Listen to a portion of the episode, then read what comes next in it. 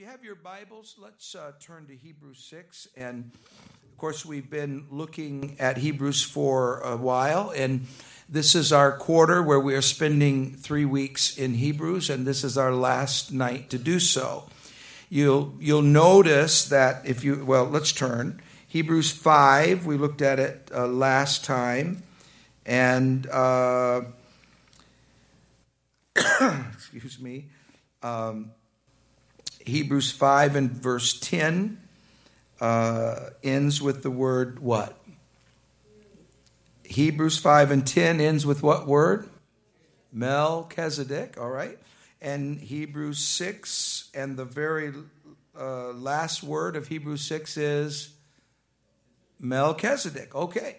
And if we want to keep going back, we'll see that we are building toward a thorough discussion in chapter 7 of all of the little details about Melchizedek. Of course, we looked last time and we, we mentioned that there are really uh, a couple very uh, prevalent views about who Melchizedek is. And we talked a little bit about it, but we're going to get into it in some depth in chapter 7. Now, the first thing we're going to do tonight, and I know that uh, I'm not jumping and shouting and so on, but we're going to um, review chapter 5, okay?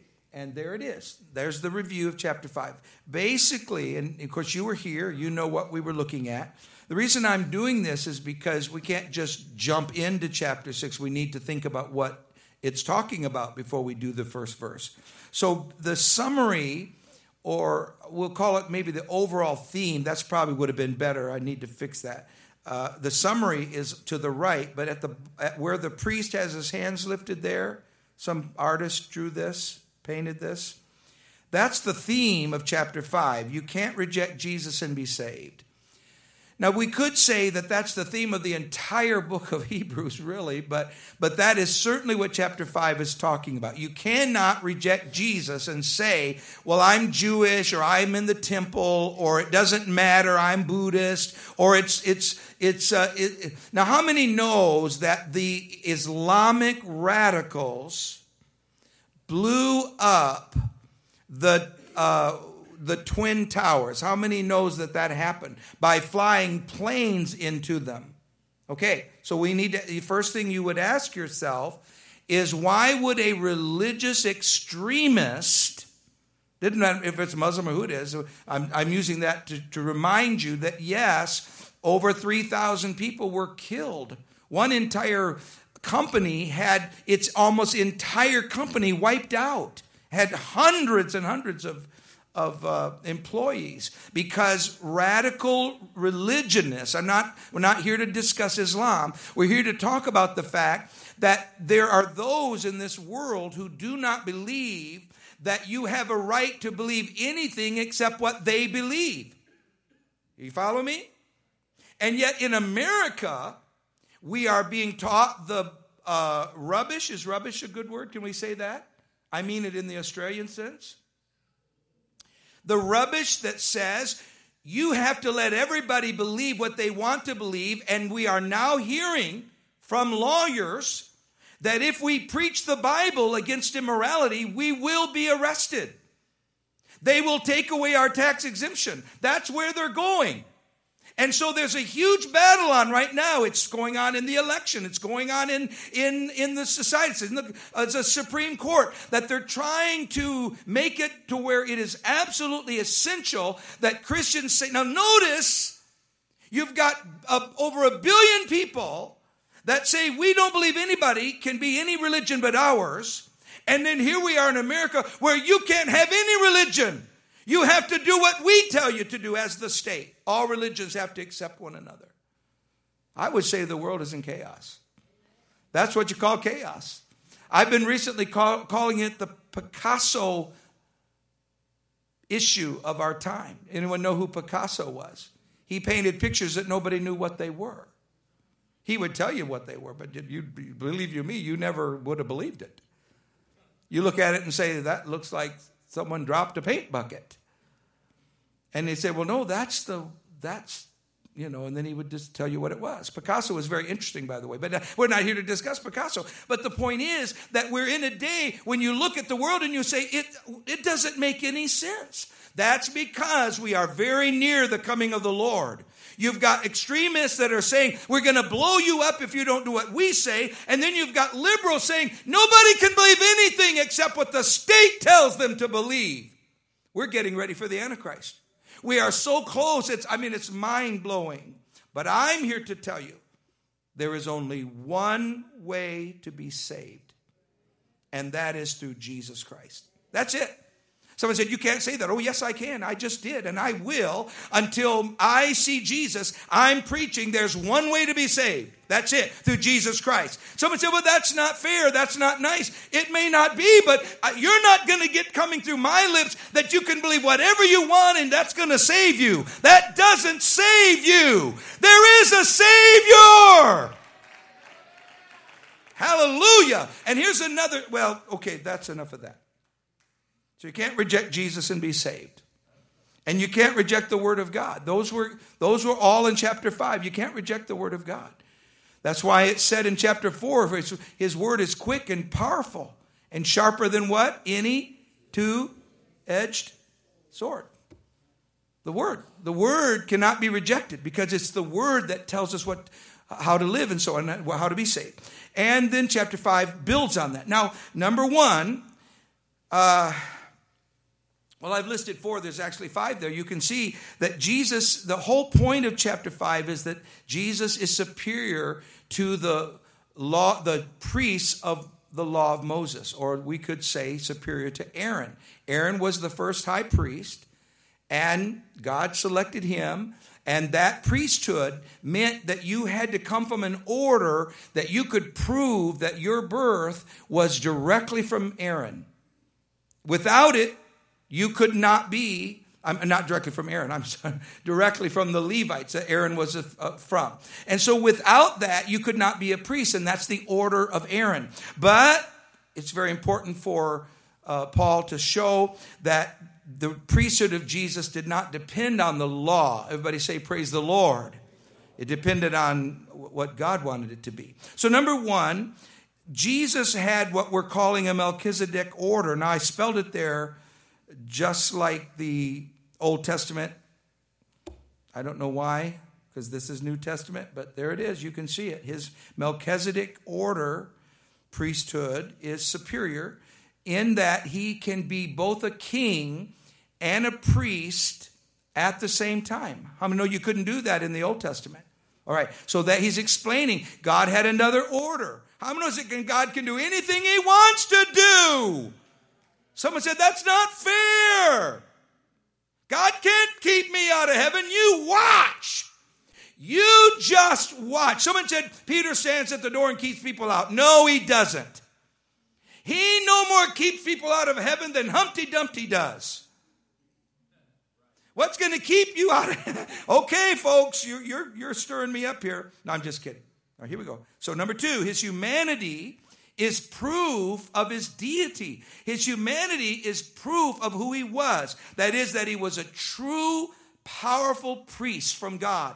That is, he was able to surrender so that he was both sinless, he was sinless, but he proved it. Are you following me? By completely surrendering himself to Calvary. He said, Not my will, but thine be done. And then he lived that when they came and got him. The Apostle Peter grabbed his sword and chopped uh, the, the, uh, the ear off of the fellow, and, and, and, and, Jesus took his ear and put it back on and said, No, no, no. I mean, that's just a, a paraphrase. Said, I'm going, I'm going to Calvary. This is what I've come for. Now, and of course, that's what chapter 5 deals with. Number three, perfect obedience. That is Jesus' perfect obedience was his perfection demonstrated. In other words, that's why it says he was perfected. Everyone say, was perfected. Are you still awake? In other words, he wasn't perfect. I'm being perfected because I'm imperfect. I'm being, you don't have to say amen that loud. Uh, I'm just kidding. I'm being perfected. I'm being perfected because I'm imperfect and because I'm a mere man. And when we say being perfected, now that is not what is meant when you speak of Jesus' perfection because he was not imperfect. The perfection was in the demonstrating of his integrity. He never failed to be the Son of God. Every step he took. That's why you want to be like Jesus. Every step he took was well, exactly that's why uh, Hebrews we've already been there but Hebrews says he is the express image of God he is the, God's exact replica in human form. Everything that God would do, that's what Je- he never failed a single time. That's how he was perfected in the demonstrating of his integrity, revealing his amazing integrity in the face of suffering on our behalf. Then, number four, you can't be saved uh, if you reject the truth about Jesus. And it's God's word that discerns between good and evil. And that's into chapter 5. Everybody say, Praise the Lord. And so that's a bit of a, a rehash. Now, let's get our Bibles. Let's look at uh, Hebrews 5.11 because this is, this is exactly what chapter 6 is about. It just starts in chapter 5. And it says, uh, Of whom we have many things to say, that is, of, everyone listen now because we're going to go quick, of Jesus Melchizedek order. He has many things to say, but you won't listen to me. You won't listen to the Word of God. You've already made up your mind. You can dress the way you want. You can go where you want. Nobody, Hollywood's more important than any preacher. You made up your mind. It's that same old mentality that nobody tells me anything. Therefore, you will not make it to heaven. You're not going to make it to heaven telling that you are going to make your own way to heaven. It's not going to happen. And that is, that is another word for that there's two words for it. They're both on this overlay. If you're looking at a steak, are you looking at a steak? All right. If you're looking at a steak, then you're looking at you're looking at the two words. And one is I uh, hope you're not hungry. One is backsliding and the other is apostasy. They're really the same word. Apostasy means that you walk away from the word apostasy is an an ancient word that means to walk away from truth, to apostatize means to leave truth and go to something else. That's and another word for that is backsliding. Now, of course, the point of, of the chapter six is that this is going to destroy your soul. Your soul's in danger the minute you can't listen to a preacher, the minute you think you're smarter than everybody else, the minute you think you're better than the Bible, that the Bible doesn't matter. You are endangering your soul. You're endangering your soul.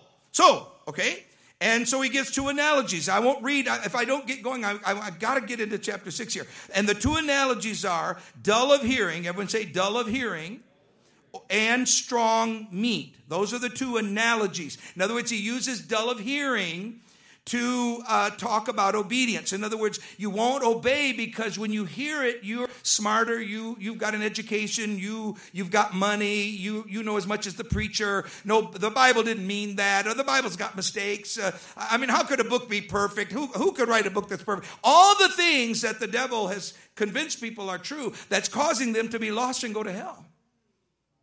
Now, you say, but Brother French, millions are getting the Holy Ghost. Yes. Millions are saved. Yes. I got a call from headquarters. They started a new department. They want me to write all these things about uh, how fast and how many people getting the Holy Ghost here and there. Yes, they're getting the Holy Ghost all over the world, all over South America, all over the world. People are getting the Holy Ghost. They're getting baptized in Jesus' name. God is sending a revelation. Yes. But don't you think for a minute there aren't tons of people that are sitting home and wouldn't darken the doors of a church because they think they're perfectly fine. They've convinced themselves of that. They're dull of hearing. They will not obey. Number two, they will not take strong meat. They want milk. We could have gone at that direct. We did that last week. I'm simply trying to show you that when you when you have to be, I, I don't want to say be babied because in the in the that's not what I mean. Uh, you have to be babied. Uh, I don't mean that. Um, there are people that have to be babied. We know what that means. But uh, that's not what Paul's talking about. He's not talking about you had to be babied. He's talking about that you will not accept the word. You won't re- receive the word. Accept and receive are basically the same word. You won't let the word come into your mind and your heart and, and work on you. Now, now listen to me. You, you, we've got to be discerning here, folks. There are people that are trying to understand it. They're trying. We had a lady get the Holy Ghost here just a few days ago that brought her a bunch of her family just Sunday morning. She'd been here many times. She's told me many times, I want to understand, trying to figure it out and so on. And, But she didn't, under, but she kept pressing. We baptized her about three months, I don't know, a few months ago. We baptized her, and then we baptized her son. And, and, and but the, the point I'm telling you is, she may be sitting, I hadn't looked around, but what I'm telling you is that there are people that the minute they walk in, they may not respond. But that doesn't mean they're throwing the word away. You've got to be discerning. And you, by the way, you've got to let God be God. You can't, you don't always know what God is doing. But you don't change the truth. You don't say, oh, well, oh, don't worry about it. You better worry about it. But you don't, you don't have to judge everyone's motive before God has. Because God may know, I mean, of course, God knows, but uh, sometimes we think we know, we already know. We don't really know that. God may be working on them. And so we know that when we're in the environment of the Spirit, that uh, folks may be on milk. So I'm trying to backtrack a tad. They may, uh, they may not be, you know, receiving strong meat like they should, but that doesn't mean they're rejecting it. You see what I'm saying? You don't see what I'm saying? All right. Just because they're not chewing on steak, folks, doesn't mean you're supposed to slap them in the face with one. I like steak, but I've never liked it upside my face. We can't always say that because someone hasn't, let's say, done everything they should do, that they're not open to it. Because it doesn't just happen instantaneously that every single thing they need to know and understand. For example, some people may not even know they're supposed to tithe. That's something they're learning.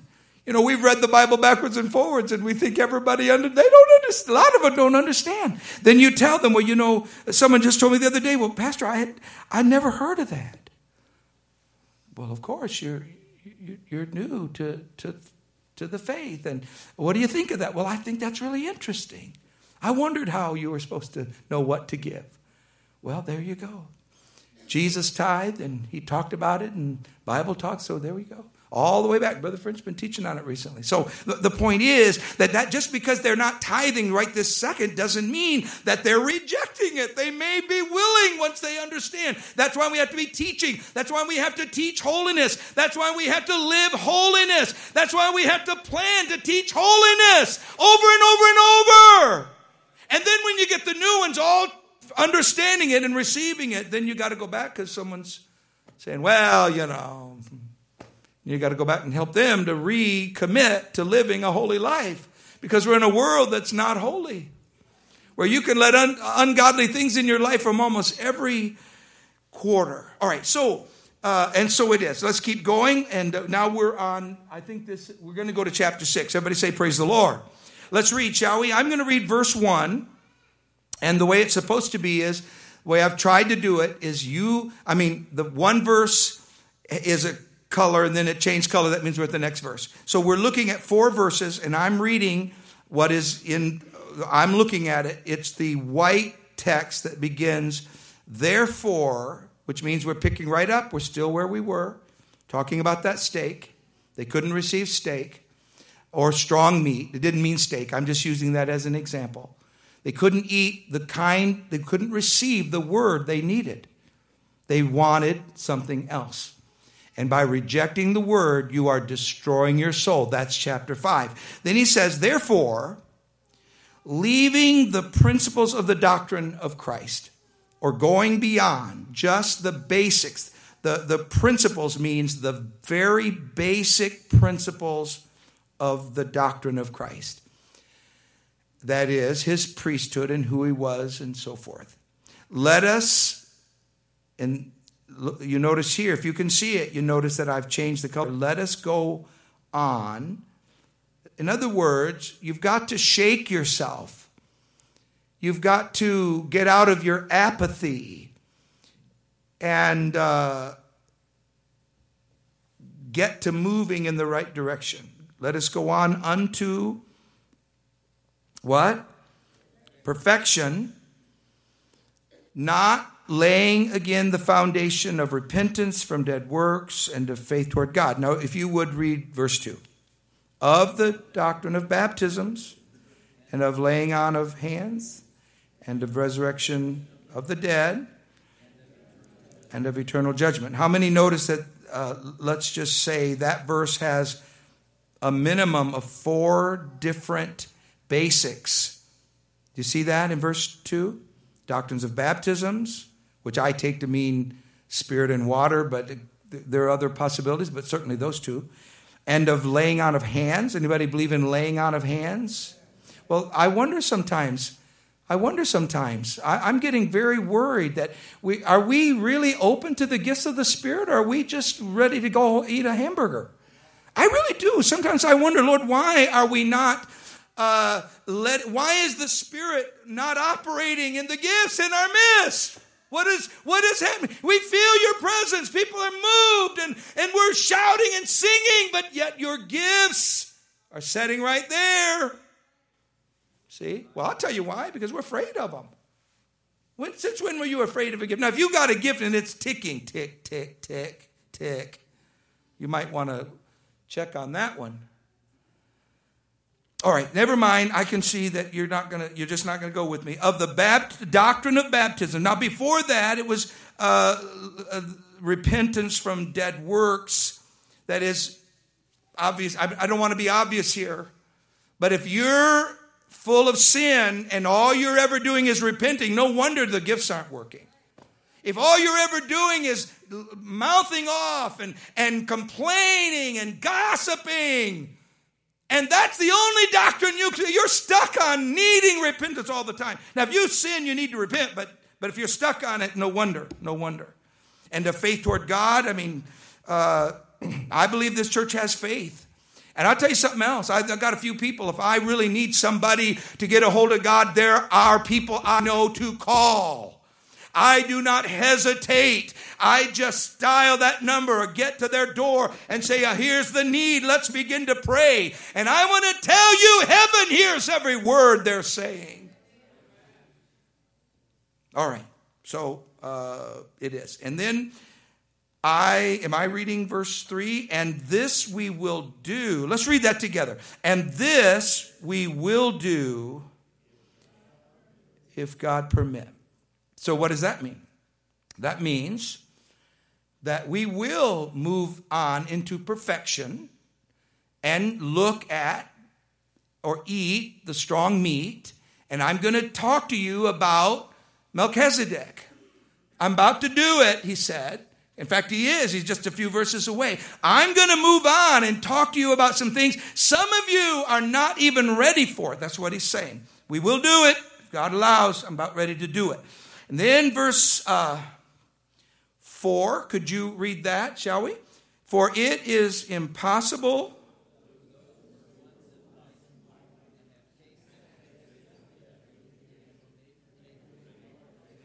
Okay, hold on. I, I got to see what I did with the rest of it. Is that the end of the actual verse? I'm looking at my computer. It is the end of. Okay, okay, okay. Uh, I don't want to go further yet. All right, here we go. I, I, this is going to go quick, so don't, don't get nervous. It's impossible. All right, let's read it again. It is impossible for those who were once enlightened and have tasted the heavenly gift and were partakers of the Holy Ghost. So we're, I think we can all be real clear that those three items are making it uh, uh, as obvious as the nose on our face that he's talking about someone that was saved, that had the Holy Ghost, that was a child of God. All right? There we go. It's impossible. Everyone say impossible. Absolutely impossible. And have tasted the good word of God. Have any of you been tasting the good word of God lately? and the powers of the world to come. I feel like we have been in the presence of God in Apostolic Tabernacle. We, we are, and this is why Satan hates. Folks, if you don't know, Satan, folks, Satan hates us enough. We need to love one another. And we need to love God with all of our heart and taste the powers. It looks to me like that's what he's saying. I have tasted that comma there. There are no commas in Greek. I have tasted the good word of God and the powers of the world to come. That's what we call a double uh, object. You've tasted of two things the good word and the powers of the world to come. You taste it. Some of you aren't even hungry for it, and that is our problem. We need to recognize that if we're going to have a move of God, we've got to be hungry for it. We've got to be hungry for another world. Now, if all you're doing, help me, Jesus, forgive me, Jesus, forgive me, Jesus. If all you care about is a sport and a movie and a movie star, and that has you so enveloped and so, all you can do is think of how that's so important to you that you have no hunger for the world to come. Well, that pretty well describes a whole lot of American churches today. But I hope and pray it doesn't describe apostolic people. To where we want to look like Hollywood stars? Is that really what you want to look like? You want to look like a Hollywood star? You want to look like some, uh, well, uh, that would explain a great deal. But when you begin to, to taste and hunger after the world to come. I, I, just love the way I love Hebrews, by the way. But anyway, so they they have tasted the word and of the powers of the world to come. Now here we go. Let's look at verse. You read verse uh, six. Here we go. If they shall fall away, to renew them again under repentance, seeing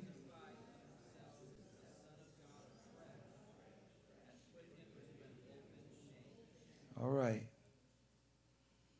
Now, of course, what's most important, I think, here is that it is impossible to walk away from truth and be saved. Everyone say amen. Okay. But there's another question that is often uh, asked about this uh, the way this is translated, I would say, if they shall fall away. In other words, someone would say, Can a back, are you listening to me? We're not going to stay long here. i have got other things to say. But if someone backslides, can they be saved? Is there hope for them? Can they come back from their backsliding? And the answer is yes.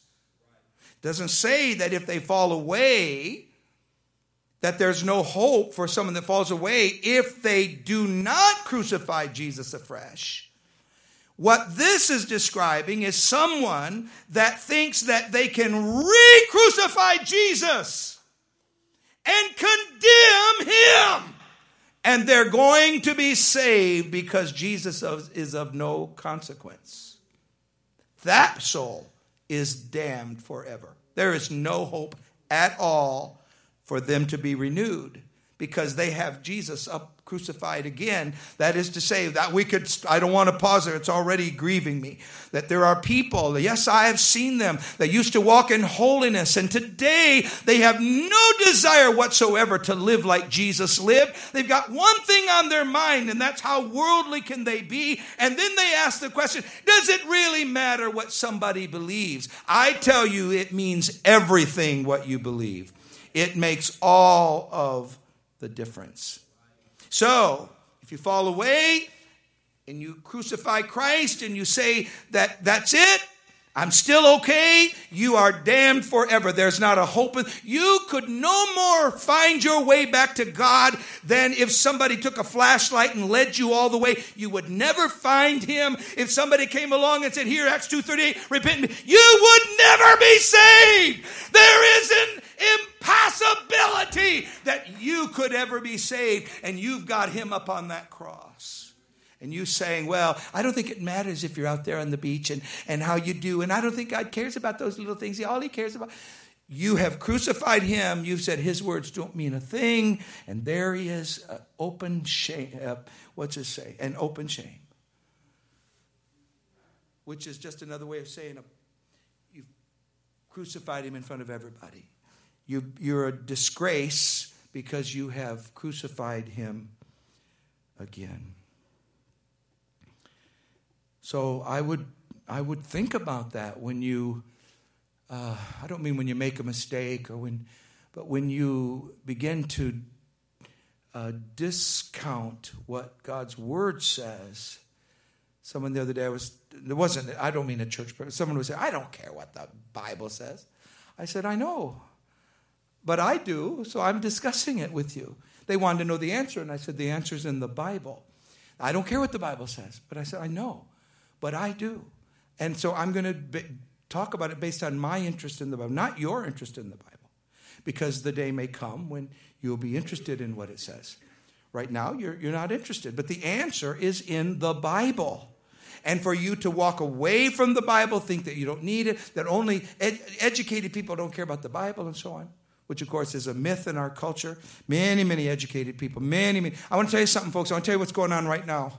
I want us to lift our hands. I want us to praise God. What is happening in our world right now is people are getting nervous and they're getting hungry for God. Come on, let's ask God to let His will be done in their lives. Father, I pray that in this world of of uh, crucified Christ all over the place, yet we are seeing a mighty stirring in people's hearts. And Lord, thank you for it because you said it would come. You told us exactly how the last days would be. I want to be ready. Praise God. Sister French and I used to sing that, I want to be ready.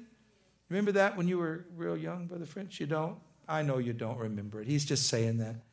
I want to be ready. We used to, I used to love that. Oh, yes, I, I want to be ready. I want to be ready to go. And that's in your heart. Uh, I forget that it'll come to me in a moment, but uh, one of our sisters wrote a song uh, that I love, love, love. And Sister French will say, Hun, I, I know you love it, but I'm tired, tired of that song. And I said, I know, but I'm going to sing it. I really love it. And it was, uh, I can't, one of the sisters, uh, I think she's from Florida, years ago, when I first came into Pentecost, she wrote this song, I've got my heart set on heaven. Praise God. Amen. Anybody got your heart set on heaven tonight? I can't resist saying that I did hear that phone, but that's all right. No, I'm just kidding. We're having a little fun tonight. And that's good because these are kind of weighty matters here, but but we do. Aren't we, aren't we longing for heaven? And he's getting ready to use the word, and we're almost there. That we gotta, you've got to long for it. You've got to desire it greatly. That's what longing means. All right? Uh, okay, I'm reading uh, the next verse. What is uh, five, six, seven? Okay, for the I've got to quit doing this. For the earth, everyone say the earth.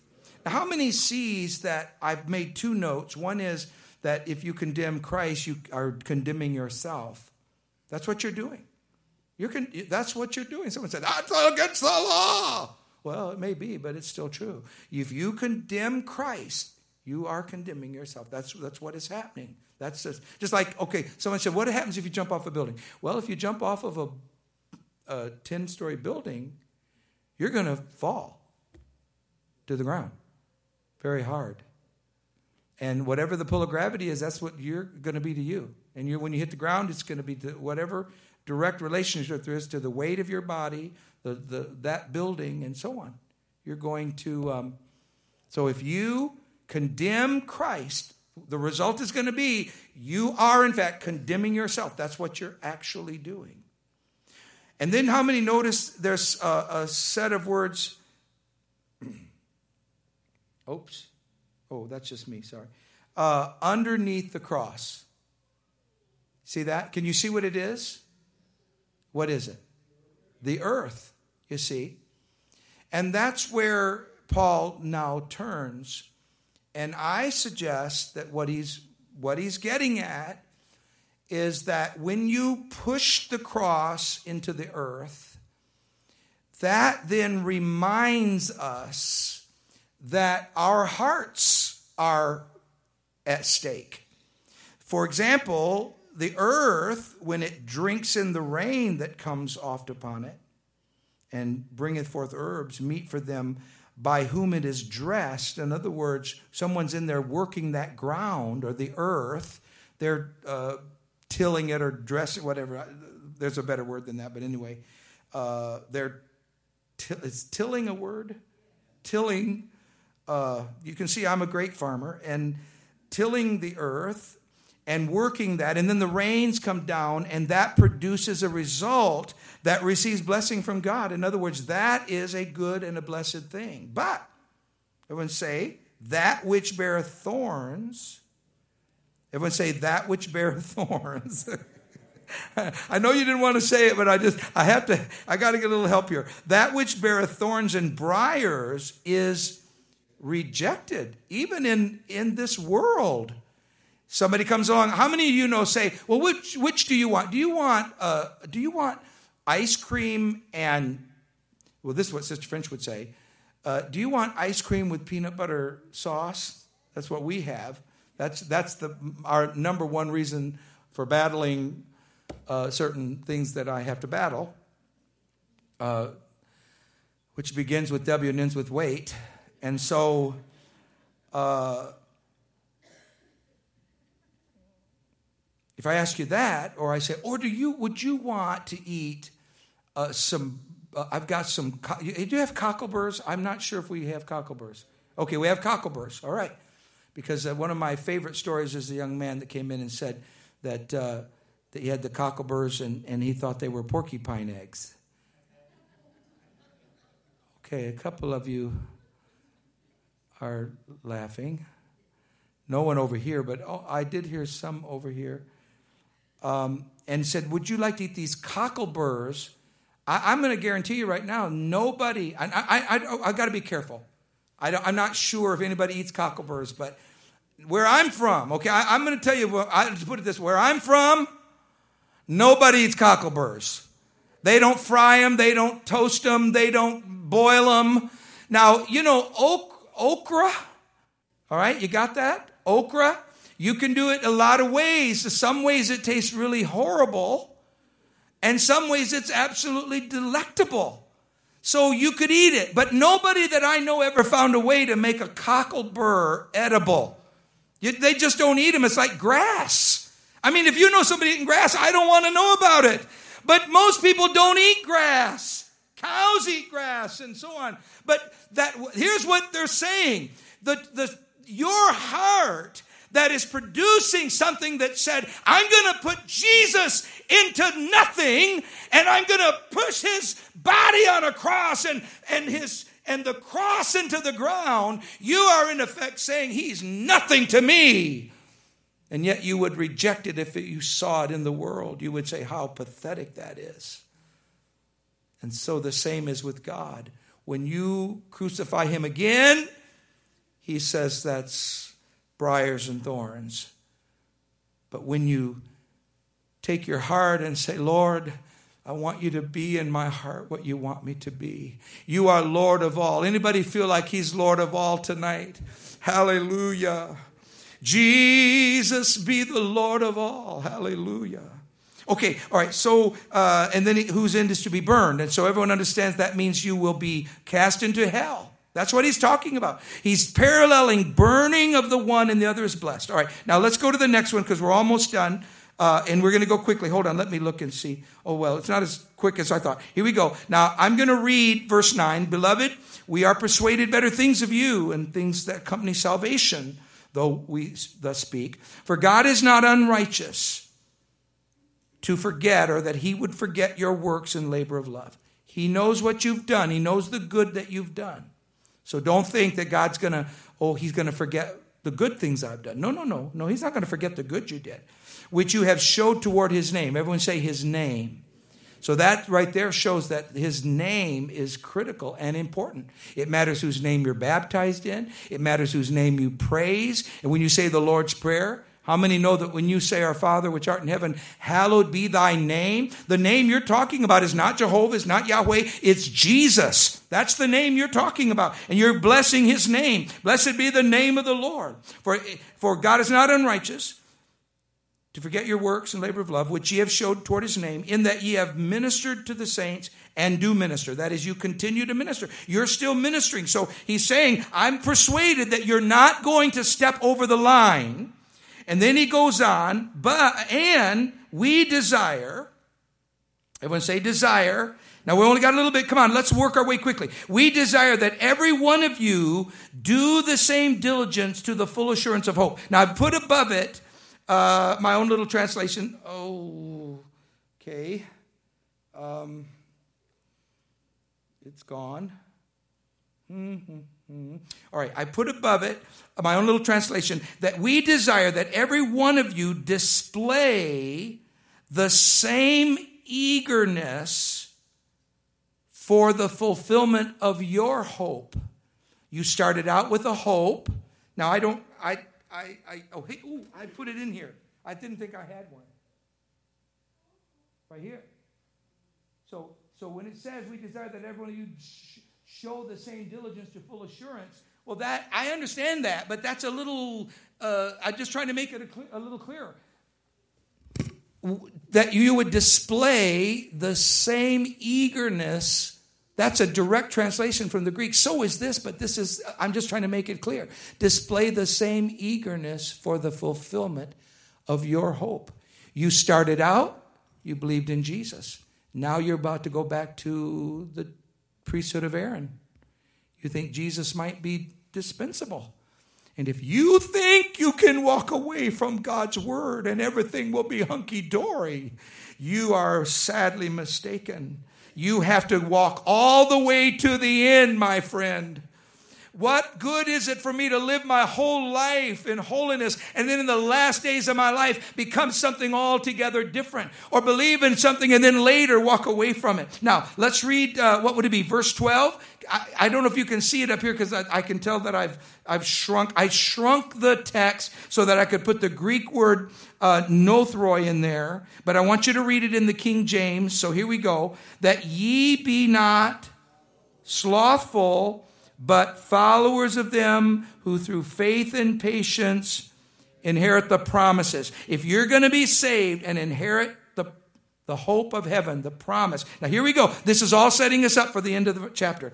And, and that don't be slothful or this is the same word we saw earlier. Now, I don't know why the King James has gone with slothful. I have no problem with it because it slothful says a similar thing, but it is the same word. It, it uh, Nothroi means to be dull or dull of hearing. That is, you, you're not willing to um, you're, you're very slow. There's different ways to say it, but you're slow to respond to what you ought to be doing. In fact, you may never get to it. All right? Now let's go on. Verse 13. Here we go. We're going to go to the one with Abraham because we're almost there. We're, it, I know you don't think so, but we're going to read it quickly.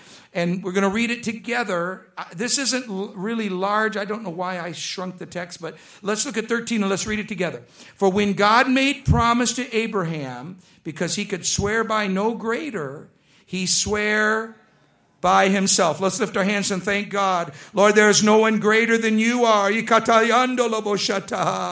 is no one, no theologian can create a God or a theology that is greater than you are. Hallelujah. Now let's keep going, saying, Surely blessing I will bless thee, and multiplying I will multiply thee. And so, after he had patiently endured, he obtained the promise. So he's saying what's important is that you make it to the end. Abraham had to hold out to the end. It didn't matter that he was Abraham. He had to hold out to the end, which is, by the way, the exact opposite of what the world is telling us. It's the exact opposite. All right, now let's let's go to the next one because we're we're just um, we've got four more verses, and and he now he's showing that the uh, the certainty is in the Melchizedek order. God, the certainty of our promise is in who Jesus is. All right. Now let's read together. If you want to read along, it would be very helpful. Now it's going to stop in the middle of the last verse, but uh, it's the way it's working. All right. Here we go. For men verily swear by the greater. That it means what? We swear by God. Men will swear. Do you take an oath? Put your hand on the Bible and so on. Will you swear? And I know there's uh, there's a teaching about, about swearing that's important. I don't have time to go into the depth of how you should and should not swear and so forth. For men, verily, for so I'm not going to go into it. I'm I want to go into it, but I'm not going to go into it. You hear? You hear what I'm telling myself? I'm not going to go into it. All right. For men verily swear by the greater. That is, that's what they do. They swear by the greater. And here we go, let's read. And an oath for confirmation is to them an end of all strife. That's why I put out beside it another translation. The oath is final in among men, see, for establishing the validity that a statement is true. I'm going to swear by this oath. Now, that's setting us up to show that God's promise is so awesome that He didn't just promise it. Whoa! He didn't just promise it, he didn't just swear. All right? Wherein God, let's read, here we go, willing more abundantly to show unto the heirs of promise the immutability of his counsel, confirmed it by an oath. He promised and then he gave an oath, something of which was unnecessary. He confirmed it that by two immutable, did I get that spelling right? I think I did. That by two immutable things in which, everyone say two, that is his word. Really, all he had to say was his word. I'm going to do this and so. But then he said, I am so excited about this. I want this to be such a confirmation that I'm going to make an oath. I am going to tell Abraham, not only do I give you my word, Abraham, but I am going to give you an oath, both of which are impossible of ever being false. In fact, he says, in which it is impossible for God to lie, which is another way of saying the same thing. Here we go. Verse the rest of 18. Can we read it together? We might have a strong consolation who have fled for refuge to lay hold on the hope set before us. Now, I, I would have liked to spend a little time, but I'm, I'm going to wrap it up. I'm almost there with why we have fled for refuge, but I think we can all understand that how many knows that we used to be a sinner, we didn't have a hope, so we fled to the rock. Hallelujah. I run into the tower. Hallelujah. His name is a righteous tower. Anybody know that's true tonight? His name is a, we fled for refuge to lay hold on the hope that is set before us, which hope we have as a what? An anchor of the soul. If you ever let loose of that anchor, now notice that I've turned this picture upside down. This is a picture of a, of a ship's anchor, but we're not talking about a ship's anchor. We're talking about an anchor that goes straight into the Holy of Holies because Jesus walked right into the Holy of Holies. And I want to tell you something. I don't care what you're struggling with, I don't care how many times you've failed. You've got a Jesus that loves you, He's going to help you. You're going to make it. You're going to make it. You are going to make it because you've got a high priest that's gone before you, which hope we have as an anchor of the soul, both sure. Here we go. Let's go to the, uh, well, it's the next to the last one. Let me make sure. Okay, there we are. Oh, here we are. This is an artist rendering of the of the holy of holies and the priest, and which entereth into that within the veil. Now, notice that what that means. Let's. Can you see that at the top there? It's not real clear, but let's read that and which entereth into that within the veil. Now, I, it really is a little bit of a rough translation there, but it's just another way of saying the anchor that we have received goes straight into the Holy of Holies, which is a type of heaven.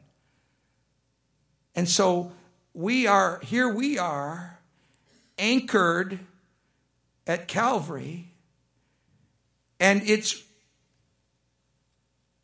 extends into the heavens, and the Christ has himself gone in, and it is extended into heaven itself. Can you say praise the Lord?